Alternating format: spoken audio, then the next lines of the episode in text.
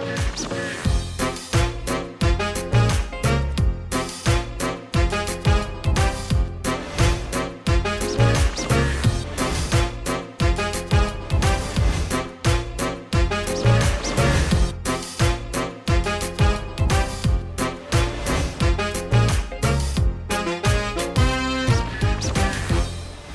สวัสดีครับ นี่คือช่วงเวลาของครูที่ปรึกษาบรรยากาศที่คุณไว้วางใจกับผมแจ็คไรเดอร์ครับ วันนี้ผมมีท่านผู้บริการที่เดินทางมาไกลจากเชียงรายนะฮะมาที่กรุงเทพ แล้วก็อยากมาขอความชัดเจนว่าคำว่าผู้บริหาร กับผู้นำเนี่ยนะฮะมีความเหมือนหรือแตกต่างกันอย่างไร แล้วก็มีความสำคัญมากน้อยแค่ไหนนะครับในการเอ่อพัฒนาคุณภาพของโรงเรียนนั่นเองนะครับวันนี้ต้องต้อนรับผอขอปรึกษาผมนะครับผอสุประโชคปิยะสันครับ สวัสดีครับ สวัสดีครับเอาแล้วมาใกล้จากเชียงรายเลยนะครัฮะบผมอ้าวเดี๋ยววันนี้ได้คุยนะครับกับเอ่อนักจิตวิทยาการศึกษานะครับนะฮะแน่นอนต้อนรับด้วยนะฮะครูใหญ่ผอวิเชียนชัยบังครับ สวัสดีครับ อ้าววันนี้ได้คุยกัน 20นาทีเป็นของผู้อำนวยการนะครับ พร้อมไหมฮะ พร้อมครับ และถ้าพร้อมแล้วครับผอสุประโชคครับ 20นาที เริ่มปรึกษาได้ครับ สวัสดีครับผู้ใหญ่วิเชียนครับสวัสดีครับเอ่อมีเรื่องจะชวนคุยเกี่ยวกับเรื่องผู้บริหารโรงเรียนยุคนี้กันหน่อยนะครับครับผมมีประเด็นคำถามที่เตรียมมา2อสประเด็นเอ่อประเด็นแรกอยากถามความคิดเห็นครูใหญ่ว่าเอ่อผู้ใหญ่คิดว่าผู้บริหารกับผู้นำเนี่ยเหมือนหรือต่างกันยังไง คือแต่ก่อนผมเข้าใจว่าผู้นำเนี่ยคือผู้ชี้ทางถูกนะแต่โลกที่ซับซ้อนขึ้นเนี่ย การชี้ทางถูกไม่ใช่ละ ในความคิดของผมนะ ส่วนผู้จัดการหรือผู้นำหรือผู้บริหารเนี่ยคือความพยายามในการจัดการไปให้ถูกทาง แต่ในโลกที่ซับซ้อนซับซ้อนเนี่ยผมก็มีความเข้าใจอีกชุดหนึ่งขึ้นมานะ ผมมองว่าผู้นำก็คือผู้ที่สร้างวัฒนธรรม เพื่อตอบสนองต่อบริบทใหม่ ซึ่งแน่นอนบริบทใหม่มันจะมีโจทย์ใหม่อยู่เรื่อยและเป้าหมายใหม่อยู่เรื่อยเนาะครับนี่เป็นงานยากของผู้นำความแตกต่างอยู่ที่คนหนึ่งเป็นคนนำอีกคนหนึ่งเป็นคนจัดการ ใช่ครับ แต่ว่าตอนนี้ความคิดที่ว่าคนอื่นเป็นคนนำเนี่ยไม่ใช่ละสำหรับผมนะอือฮึผมมองว่าผู้นำคือผู้ที่พยายามออกแบบวัฒนธรรมของกลุ่มคนนั้น เพื่อให้ตอบสนองต่อเป้าหมายใหม่ แล้วก็บริบทใหม่ให้ได้ ครับ ถ้าถ้าเป็นความคิดนี้ครูใหญ่มองว่าในสถานการณ์ปัจจุบันเนี่ย ผู้บริหารโรงเรียนเราเนี่ยมีมีภาพลักษณ์ยังไง เกี่ยวกับสองคำเนี่ยคือผู้บริหารโรงเรียนเราส่วนใหญ่เนี่ยคืออยู่ในบทราชการใช่ไหมครับครับแล้วระบบราชการเป็นเครื่องมือของรัฐ แล้วก็แน่นอนมันมันพัฒนามามาไม่เร็วนัก มันก็ยังเก่าแก่อยู่ เพราะฉะนั้นลักษณะของผู้นำของเราก็เป็นเครื่องมืออ่าในการทำงานของกลไกของรัฐอยู่ แล้วก็ทำหน้าที่ในในเชิงของสัญลักษณ์ด้วย สัญลักษณ์ของความเป็นรัฐ อยู่ด้วยในตัวนะครับ แต่แน่นอนว่ากระบวนการออกแบบจัดการแม้จะมีงานยุ่งแค่ไหน ผู้บริหารของเราก็พัฒนาความเข้าใจเกี่ยวกับการจัดการมากขึ้นมากขึ้นนะนี่คือคือภาพที่ผมเห็นนะครับ ผู้บริหารถ้าถ้าเป็นอย่างที่ครูใหญ่เข้าใจนี่มันก็ยังคงมีความสำคัญต่อระบบการศึกษาเรา มีความสำคัญในเชิงของการที่จะลีดในการจัดการนำในการจัดการไม่ใช่เป็นลักษณะนำของการสร้างวัฒนธรรมองค์กรอืม แต่แท้ที่จริงแล้วเขาควรจะเป็นผู้นำแบบไหนเป็นสร้างวัฒนธรรมองค์กรเนี่ยคือหน้าที่หลัก เพราะผมมองว่าการตอบสนองต่อโลกใหม่เนี่ยอย่างเช่นสุว่าเราไม่เคยมีโลกที่เป็นโซเชียลเข้ามามากได้ขนาดนี้ถูกไหมครับ แล้วก็วัฒนธรรมของเราที่เคยอยู่ร่วมกันมาเรียนรู้ร่วมกันมาเนี่ยมันตอบสนองต่อปฏิกิริยาของของโลกออนไลน์ได้น้อยแล้วตอนเนี้ย เช่นเรามีว่าทำการประชุมกัน มีวาระการประชุมอยู่ 5 วาระสมมติ แต่ว่าแท้จริงแล้วเนี่ยการสื่อสารเพื่อความความสร้างความเข้าใจและสร้าง perception ให้ตรงกันทุกวันเนี้ยมันมีวิธีการอื่นที่ทำได้เร็วและตรงมี perception ที่ตรงกันได้เร็วมากกว่าแบบเดิมอีกแล้ว ตอนนี้ผมยังแยกไม่ออกเลยครับว่าผู้นำกับผู้บริหาร เพราะว่ากลายเป็นว่าหน้าที่ในการทำงานแล้วก็เอ่อเป้าหมายเนี่ยดันเป็นเรื่องเดียวกันครับเป็น แต่คนเหมือนเป็นเป็นคนเดียวกัน เป็นคนเดียวกันใช่ครับ คือถ้าผู้นำที่ไม่มีภาวะในการบริหารที่ดี ก็ถือว่าเป็นผู้นำที่ดีไม่ได้ เป็นผู้บริหารที่มีการเอ่อจัดการที่ดี แต่สร้างวัฒนธรรมอะไรไม่เป็น ก็เป็นผู้นำที่ดีไม่ได้ด้วย ก็อาจจะเพราะผมผมพยายามพยายามจะแยก แต่สุดท้ายมันเหมือนดูดกันให้มันเชื่อมโยผมงกันผมมองว่ามันน่าจะมี ปัจจัยบางอย่างที่เป็นอุปสรรคต่อการจะสร้างวัฒนธรรม หรือเป็น leader อย่างที่ครูใหญ่ต้องการหรือเปล่าครูใหญ่มีมุมมองไงก่อต่อเรื่องนี้กับระบบการศึกษาบ้านเราครับอืมเราต้องมองว่าระบบการศึกษาของเราอยู่ภายใต้ระบบราชการส่วนใหญ่ครับ แล้วระบบราชการเป็นเครื่องมือของรัฐ ซึ่งเครื่องมือของรัฐเนี่ยมันมีทั้งเอ่อในมุมมองด้านบวกก็คือ เช่น การกระจายการเข้าถึงทรัพยากร การกระจายการถึงการพัฒนาได้ ได้เป็นค่าเฉลี่ยกันได้ แต่มันก็ยังมีบางอย่างที่เป็นเชิงควบคุม เป็นนักบริหารหรือเป็นผู้บริหารของโรงเรียนรัฐเนี่ยก็มีมีทักษะมีลักษณะของความควบคุมเข้าไปด้วยอืมอืมแต่ว่ามันต่างกับผู้นำอย่างเช่นเราเห็นเรามององค์กรเอกชนเอ่อต่างๆ ที่ระดับโลกที่เขามีเอ่อการพัฒนาองค์กรไปได้ไกลได้เร็วสร้างนวัตกรรมได้เยอะเนี่ย มันเกิดจากการสร้างวัฒนธรรมก่อน แน่นอนว่าการสร้างวัฒนธรรมที่ดีเนี่ยมันสร้างให้ องค์กรนั้นกลายเป็นองค์กรที่จะขับเคลื่อนให้ทันการทันโลก แล้วสิ่งที่ขับเคลื่อนโลกขับเคลื่อนผู้คนก็คือตัวตัวนวัตกรรมไงอืมโอเคครับเพราะฉะนั้นผู้นำแบบสร้างวัฒนธรรมใหม่เนี่ยก็พุ่งเป้าไปที่การสร้างผลิตผลที่เป็นเป็นผลิตผลใหม่ที่ตอบสนองต่อโลกใหม่ด้วยนวัตกรรมแบบใหม่อืมโอ้โหนี่ผู้ใหญ่เล่ามาตรงนี้ผมนึกถึงเรื่องราวที่ผมเคยอ่านของซีจ็อบอะครับ ครับ ที่เขาไม่ได้มุ่งเขาไม่ได้มีหน้าที่ลงมาทำนวัตกรรม แต่เขาสร้างวัฒนธรรมเพื่อให้คนที่ต้องทำนวัตกรรมเนี่ยสามารถจะวิ่งได้เร็วขึ้นนะฮะแล้วก็ทำให้องค์กรเนี่ยมันเติบโตขึ้นได้ จนถึงวันนี้เองเนี่ยนะฮะต่อให้มีการเปลี่ยนแปลงของแอปเปิลอย่างไร แต่วัฒนธรรมที่สตีฟจ็อบส์เคยสร้างไว้ยังคงอยู่ฮะครับโอ้โหสำคัญมากผมๆอ้าวแต่เดี๋ยวก่อนนะฮะผมตอนเนี้ยผมขอเคลียร์อันแรกก่อนครับ ตกลงว่าในคำถามของผออคือผู้นำ กับผู้บริหารชัดเจนไหมฮะอันนี้ ค่อนข้างชัดเจน เคลียร์เรียบร้อยนะฮะค่อนข้างชัดเจนครับอะผมโอเคถ้าอย่างนั้นประเด็นนี้ผมว่าจบนะฮะแล้วก็ 13 นาทีที่เหลือ กับการไปต่อในคำถามที่ยังสงสัยอยู่พร้อมนะฮะพร้อมครับอะถ้าพร้อมแล้วผออครับปรึกษาต่อครับครับ ทีนี้พอพอเราเข้าใจผู้นำที่เราต้องการที่แท้จริงแล้วว่าต้องเป็นคนที่ลีดองค์กรได้คนที่สามารถเอ่อสร้างวัฒนธรรมสร้างวัฒนธรรมได้แล้วเนี่ยสกิลหรือทักษะไหนที่จำเป็น สำหรับผู้นำลักษณะอย่างนี้สำหรับสำหรับบ้านเราครับอะโอเคผู้ใหญ่ครับ ให้คำปรึกษาครับๆนักเรียนรู้ยิ่งยวดครับ อืมอธิบายเพิ่มเติมหน่อย ก็คือนักนักเรียนรู้ก็นักเรียนรู้ธรรมดาเนาะแต่ถ้านักเรียนรู้ยิ่งยวดเนี่ยเขาจะกล้าตั้งคำถามกับบางสิ่งบางอย่างที่เคยเป็นอยู่ในวิธีเดิมได้ อันนี้เรื่องแรกเลยนะคือกล้าตั้งคำถาม แล้วก็ในการตั้งคำถามเนี่ย มันจะเจอความท้าทายอีกอย่างหนึ่งก็คือ เขาจะกลายเป็นผู้ริเริ่ม ผู้ริเริ่มเนี่ยจะถูกมองว่าอยู่นอกกรอบใหญ่ อยู่นอกวงกลมวงใหญ่ที่ทุกคนเนี่ยเป็นค่าเฉลี่ยของทุกคนเนี่ยอยู่นอก พวกนี้ก็จะมองเออถูกท้าทายด้วยการถูกมองว่าแปลกแยก ถูกมองว่าประหลาด ถูกมองว่าอะไรอย่างเงี้ยแล้วพวกนี้ต้องใช้ความพยายามสูงมากที่จะพิสูจน์ตัวเองอะไรสักอย่างในการที่ทำอะไรสำเร็จ อันนี้คือนักเรียนรู้ยิ่งยวดจะต้องเป็นอย่างนั้นอ่าเมื่อเขาพิสูจน์ได้วงนี้มันจะกว้างขึ้นไปครอบ คือคืออันแรกเขาต้องตั้งคำถามกับสิ่งที่เป็นอยู่ใช่ไหมครับ กล้าตั้ง จริงเหรอเนี่ย กล้าตั้ง แล้วหลังจากนั้นเขาต้องริเริ่มอะไรบางอย่าง ซึ่งมันเป็นนอกกรอบมาก ๆก็คือมันคือการริเริ่มการทำสิ่งใหม่นั่นแหละ มันคือตัวนวัตกรรมถูกไหมครับอืมไม่ง่าย อันนี้ไม่ง่าย ถ้าเป็นนักเรียนรู้ยิ่งยวดเนี่ยเขาจะกัดไม่ปล่อยเขาจะค้นคว้าหาวิธีที่จะหาคำตอบมันจนพบจนพบว่าสิ่งนั้นมันได้ผลจริงอืมๆแล้วไอ้สิ่งที่เขาคิดเนี่ยสิ่งที่แปลกแยกเนี่ยในที่สุดก็ถูกมาเติมในวงใหญ่ ในคนส่วนใหญ่ แล้วมันจะใช้ประโยชน์จากคนส่วนใหญ่ได้ แต่ตอนแรกเนี่ยเขาจะถูกท้าทายจากคนส่วนใหญ่ด้วยครับถูกชี้จากคนส่วนใหญ่ก็พวกคุณแปลกแยกพวกประหลาดอะไรพวกนี้นะ อันนี้ก็คือในกลุ่มที่ผมเรียกว่าอ่าผู้ผู้นำนักเรียนรู้ยิ่งยวดนะสุดท้ายจะไปเจอสิ่งที่สำคัญมากที่สุดเขาจะรู้รู้ว่ามินนิ่งของการอยู่คืออะไรอืมเขาจะไม่แค่รู้สึกว่าการการผลิตนวัตกรรม การได้มาซึ่งความสำเร็จคือพอ เขาจะตามหา purpose of life อืมทุกคนสุดท้ายจะไปหาสิ่งนี้ เราจะเห็นว่าเขาจะแล้วเขาจะกลายเป็นผู้ผู้นำที่แบบยิ่งยงอะ ที่จะสร้างแรงบันดาลใจให้ทุกคน ที่จะดึงดูดทุกคนให้ให้เข้ามาร่วมกันในการที่จะขับเคลื่อนสังคมขับเคลื่อนประเทศขับเคลื่อนโลก เพราะฉะนั้นคำตอบคือ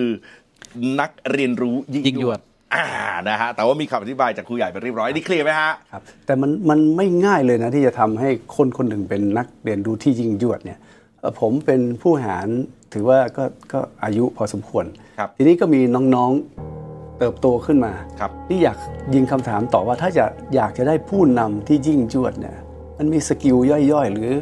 วิธีไหนที่จะพัฒนา เมื่อกี้คือทักษะที่สำคัญสำหรับครับการเอ่อพัฒนาครับต้องเป็นนักเรียนรู้ยิ่งยวด ผมจับประเด็นแต่ได้ตอนนี้เป็นคือเรื่องของการตั้งคำถามตั้งคำถามเป็นเรื่องของวิธีคิดนอกกรอบ และริเริ่มเป็นเรื่องของ purpose of life อืมแต่ทีนี้คนหนึ่งคนจะมีแบบนี้ได้เนี่ยมันมันจะต้องไปมันจะมีวิธีเทรนการเขายังไงอ๋อเขาจะพัฒนาตัวเองได้ยังไง อะโอเคฮะครูใหญ่ครับ ให้คำปรึกษาครับ มันมีสภาวะที่เรียกว่า การเปลี่ยนใหญ่ของคน หรือการตื่น การเอาเวกการตื่นรู้ เวลาเราต้องการที่จะจะสร้างสร้างผู้นำที่มีคุณลักษณะเป็นนักเรียนรู้ยิ่งยวดเนี่ยเราต้องชวนเขาหรือนำเขาไปสู่สภาวะการตื่นรู้ ซึ่งสภาวะการตื่นรู้นี่มีหลายสภาวะมาก บางคนเนี่ยอยู่ในสภาวะที่ ทำมาทำงานหนักยิ่งยวด เกิดว่าเกิดอุบัติเหตุ หรือเกิดหัวใจล้มเหลวชั่วคราว เขาตื่นขึ้นมาเนี่ยเขาจะเปลี่ยนแปลง แล้วกลับมาสู่ใคร่ครวญ purpose of life แล้วเขาจะเข้าสู่กระบวนการที่เป็นนักเรียนรู้ยิ่งยวด อันนี้ก็เป็นทางหนึ่งก็คือการปลุกต้องหาศาสตร์หาวิธีในการปลุกซึ่งมีหลายวิธีมากนะครับ เราเราเห็นว่าบางคนเนี่ยเปลี่ยนแปลงจากการตื่นจากอ่าสมมติว่าผมยกตัวอย่างเช่น ผู้นำของอินเดียที่เปลี่ยนแปลงอินเดียอย่างมหาธรรมคันธีใช่ไหมครับ ก็ที่จริงแล้วเนี่ยเขามีความฝันอยากเป็นทนายความที่เก่งๆนะทนายความทางการเมืองที่เก่งๆมากเขาไปทำคดีที่แอฟริกาใต้เขาซื้อตั๋วชั้นหนึ่งตั๋วรถไฟชั้นหนึ่งแต่เขาถูกโยนลงสถานีข้างทาง ด้วยเหตุผลว่าเขาเป็นคนผิวสี ตอนนั้นมีการเหยียดสีผิวอย่างรุนแรงในในแอฟริกาใต้ถูกไหมครับ แล้วเขาอยู่คนเดียวอยู่ในสถานีกลางทางนั้นลำพัง ภาวะนั้นน่ะทำให้เขาเชื่อมต่อกับบางสิ่งอย่างแล้วตั้งคำถามที่สำคัญ แล้วทำให้เขาตื่น แทนที่เขาจะเป็นนักทนายความที่มีชื่อเสียง เขาจะเปลี่ยนเป็นนักเปลี่ยนแปลงสังคมเนี่ยภาวะการตื่นมันทำให้เปลี่ยนจิตได้สำนึกเออเปลี่ยนเป็นจิตสำนึก แล้วนำไปสู่การเรียนรู้แบบยิ่งยวดมากหลังจากนั้น พื่อนำตัวเองไปสู่การมี purpose of life การ create วิธีการใหม่ที่จะนำสังคมนำโลกไปสู่ไปสู่สิ่งใหม่ เหมือนคำตอบของครูใหญ่ก็คือไอ้จุดหักเหหรือจุดกลับตัวเนี่ยมันจะต้องเกิดจากเหตุการณ์สำคัญในชีวิตเอ่อบางทีภาวะของการปลุกให้ตื่นก็มีหลายภาวะนะครับครับ การไปอยู่ลำพังแล้วเกิดการใคร่ครวญแบบลึกก็ทำให้เกิดได้โอ้ ภาวะเหตุการณ์ที่ชวนให้เขาตระหนกอะไรบางเรื่องก็ทำให้เกิดได้อืมภาวะเฉียดตายก็ทำให้เกิดได้ ภาวะการที่อย่างเอ่อที่เกิดขึ้นกับวอร์เดน คนที่เขียนหนังสือเรื่องวอร์เดนอือฮึครับก็เป็นปรากฏการณ์ที่ทำให้เขาตื่น เขาก็เป็นคนธรรมดา แต่ว่าหนึ่งพอเขาตื่นขึ้นมาเขาก็จะเปลี่ยนจิตสำนึก แล้วกลายเป็นนักเรียนรู้ที่ยิ่งยวดมาก แล้วสิ่งที่เขาทำใหม่นั้นอะ ก็หลีดคนมาจนถึงทุกวันนี้ โอ้โห เชื่อมโยงกันอยู่ฮะ พอครับ แต่เคลียร์ไหม เออมันก็มันก็ไม่ถึงกับเคลียร์นะเพราะว่าการทำให้คนตระหนักรู้ตระหนกเนี่ย ผมผมจับประเด็นตรงนี้ได้ คือกำลังจะคิดต่อว่าถ้าเกิดเราจะต้องพัฒนาผู้นำรุ่นต่อไป ผู้บริหารโรงเรียนรุ่นต่อไป แล้วเราจะต้องหาวิธีสักวิธีหนึ่งทำให้เขาตระหนกหรือตระหนักหรือตื่นรู้บางเรื่องขึ้นมาเนี่ยผู้ใหญ่พอมีวิธีไหม ถ้าจะต้องบอกเขาเนี่ยผมอยากยิงคำถามต่อเลยว่าแล้วมีข้อเสนอแนะอะไร ถ้าอยู่ในวิธีการนี้ว่าอ่าจะต้องปลุกให้เขาตื่นรู้ครับเขายังไม่ถึงที่เขาจะต้องไปเฉียดตายอะไรอ่ายัยังไม่ถึงที่เขาจะไปอยู่ในป่าไปตัดสรู้อ่าอยู่คนเดียวอะไรอย่างเงี้ยมันมันจะทำยังไงได้ในใช่ฐานะของเรา คือคือผมกำลังมองระบบของการผลิตผู้บริหารในประเทศไทยครับพอเราสอบคัดเลือกได้เราก็เข้าไปฝึกอบรมครับอ่าไปทำอะไรสักอย่างหนึ่งเพื่อที่จะให้เขาเก่งขึ้น ทีเนี้ยถ้าเราจะใส่อะไรบางอย่างในระบบกระบวนการพัฒนาผู้บริหาร เพื่อให้เกิดการตื่นรู้ถูกครับอะโอเค 5 นาทีครึ่งครับโอเคคุณใหญ่ครับผมครับให้คำปรึกษาครับ ก็วิธีที่ผมทำอยู่ตอนนี้คือ เรารู้ว่ากระบวนการอบรมมันจะได้แค่ความรู้ และทักษะนิดหน่อยครับ ซึ่งวิธีนี้ไม่ใช่เราเราไม่สามารถสร้างไอ้สิ่งที่เป็นนักเรียนรู้อย่างยิ่งยวดได้ใช่ไหมครับ วิธีที่ผมทำอยู่ก็คือกระบวนการ dialog อืมกระบวนการทำสุนทรียสนทนา เวลาเข้าเวิร์กช็อปเนี่ยจะเปลี่ยนรูปแบบของเวิร์กช็อปทั้งหมดเลย จะนำทาง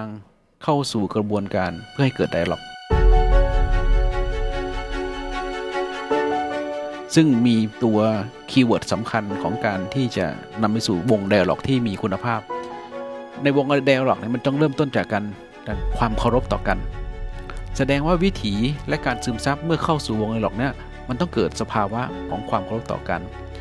และอันที่สองคือมันต้องฝึกทักษะเรื่อง deep listening อย่างมาก เพราะภาวะ deep listening เนี่ยข้อยากที่สุดก็คือ คุณต้องมีสติเท่าทันกับ perception ที่จะออกมาตัดสิน เนื้อความที่อีกคนหนึ่งพูด เพราะฉะนั้นความสำคัญของ dialog ไม่ใช่การฟังเนื้อความ แต่การที่เนื้อความมันไปเชื่อมร้อยเข้าไปเกี่ยวเอาตัวปัญญาฝังลึกที่อยู่ในภายในเราเนี่ยผุดขึ้น มันเป็นสภาวะการตื่นอีกแบบหนึ่งเขาเรียก presensing presensing คือการปรากฏขึ้นการปิ๊งแวบบางเรื่องขึ้น แบบนี้มันจะเกิดคำถามต่อเรื่องที่เรากำลังทำอยู่ เป็นคำถามสำคัญว่าเราทำสิ่งนี้เพื่อไหม และมันมีวิธีอื่นไหม มันก็จะนำไปสู่กระบวนการเรียนรู้แบบยิ่งยวดคือ เริ่มแสวงหาหนทางใหม่ เริ่มหาความคิดนอกกรอบ แต่กระบวนการตัวที่เป็น dialog นั่นนะมันมี skill ซ่อนอยู่ ซึ่งไอตัว dialog จริงๆแล้วมันอยู่ใน PLC กระบวนการของ PLC ที่ดี ต้องเป็นกระบวนการ dialogเคลียร์ไหมครับ ผมจับประเด็นได้เรื่องของการ dialog การ deep listening การครับฟังและอย่างมีสติและพูดอย่างมีสติครับ แต่ทีนี้ประเด็นคอนเทนต์ในการ dialog ผู้ใหญ่ขยายความต่ออีกนิดหนึ่งให้ผมหน่อยครับเอาให้ชัดนิดหนึ่งอะเชิญครับอ่าสมมุติว่าเราทำหน้าที่เรื่องผู้นำทางการศึกษาเนี่ยถือว่าเราสร้างทักษะของ Dialog ได้แล้ว ทักษะใหญ่ที่ต้องสร้างคือ คือสมมุติว่าเราเวิร์กช็อปสัก 2 วันนะ ช่วง part แรกเนี่ยเราควรจะสร้างให้เขาเข้าใจว่า deep listening ยากแค่ไหนหรือง่ายแค่ไหน อะไรคือปัจจัยของ deep listening เช่นทำไมเราจึงรู้ไม่ทันสิ่งที่เราเอามาตัดสิน ภาวะนั้นมันอยู่ตรงไหนพอเขาเข้าใจตรงนี้เรามีทักษะเราก็ฝึกทักษะไปใช่ไหมวันหัวข้อที่เราฝึกเนี่ยเป็นประเด็นส่วนใหญ่ที่ผมจะเอาลงไปก็คือเรื่องกรอบความคิดใหม่กระบวนทัศน์ใหม่ทางการศึกษา เพื่อเอาไปเป็นตัว catalyst ให้เขาเนี่ยถูกกระตุ้นว่า เฮ้ยมันมีอ่ากระบวนทัศน์ใหม่แบบนี้ด้วยเหรอเนี่ย มันก็จะกลายเป็นว่าขณะที่ฝึก deep listening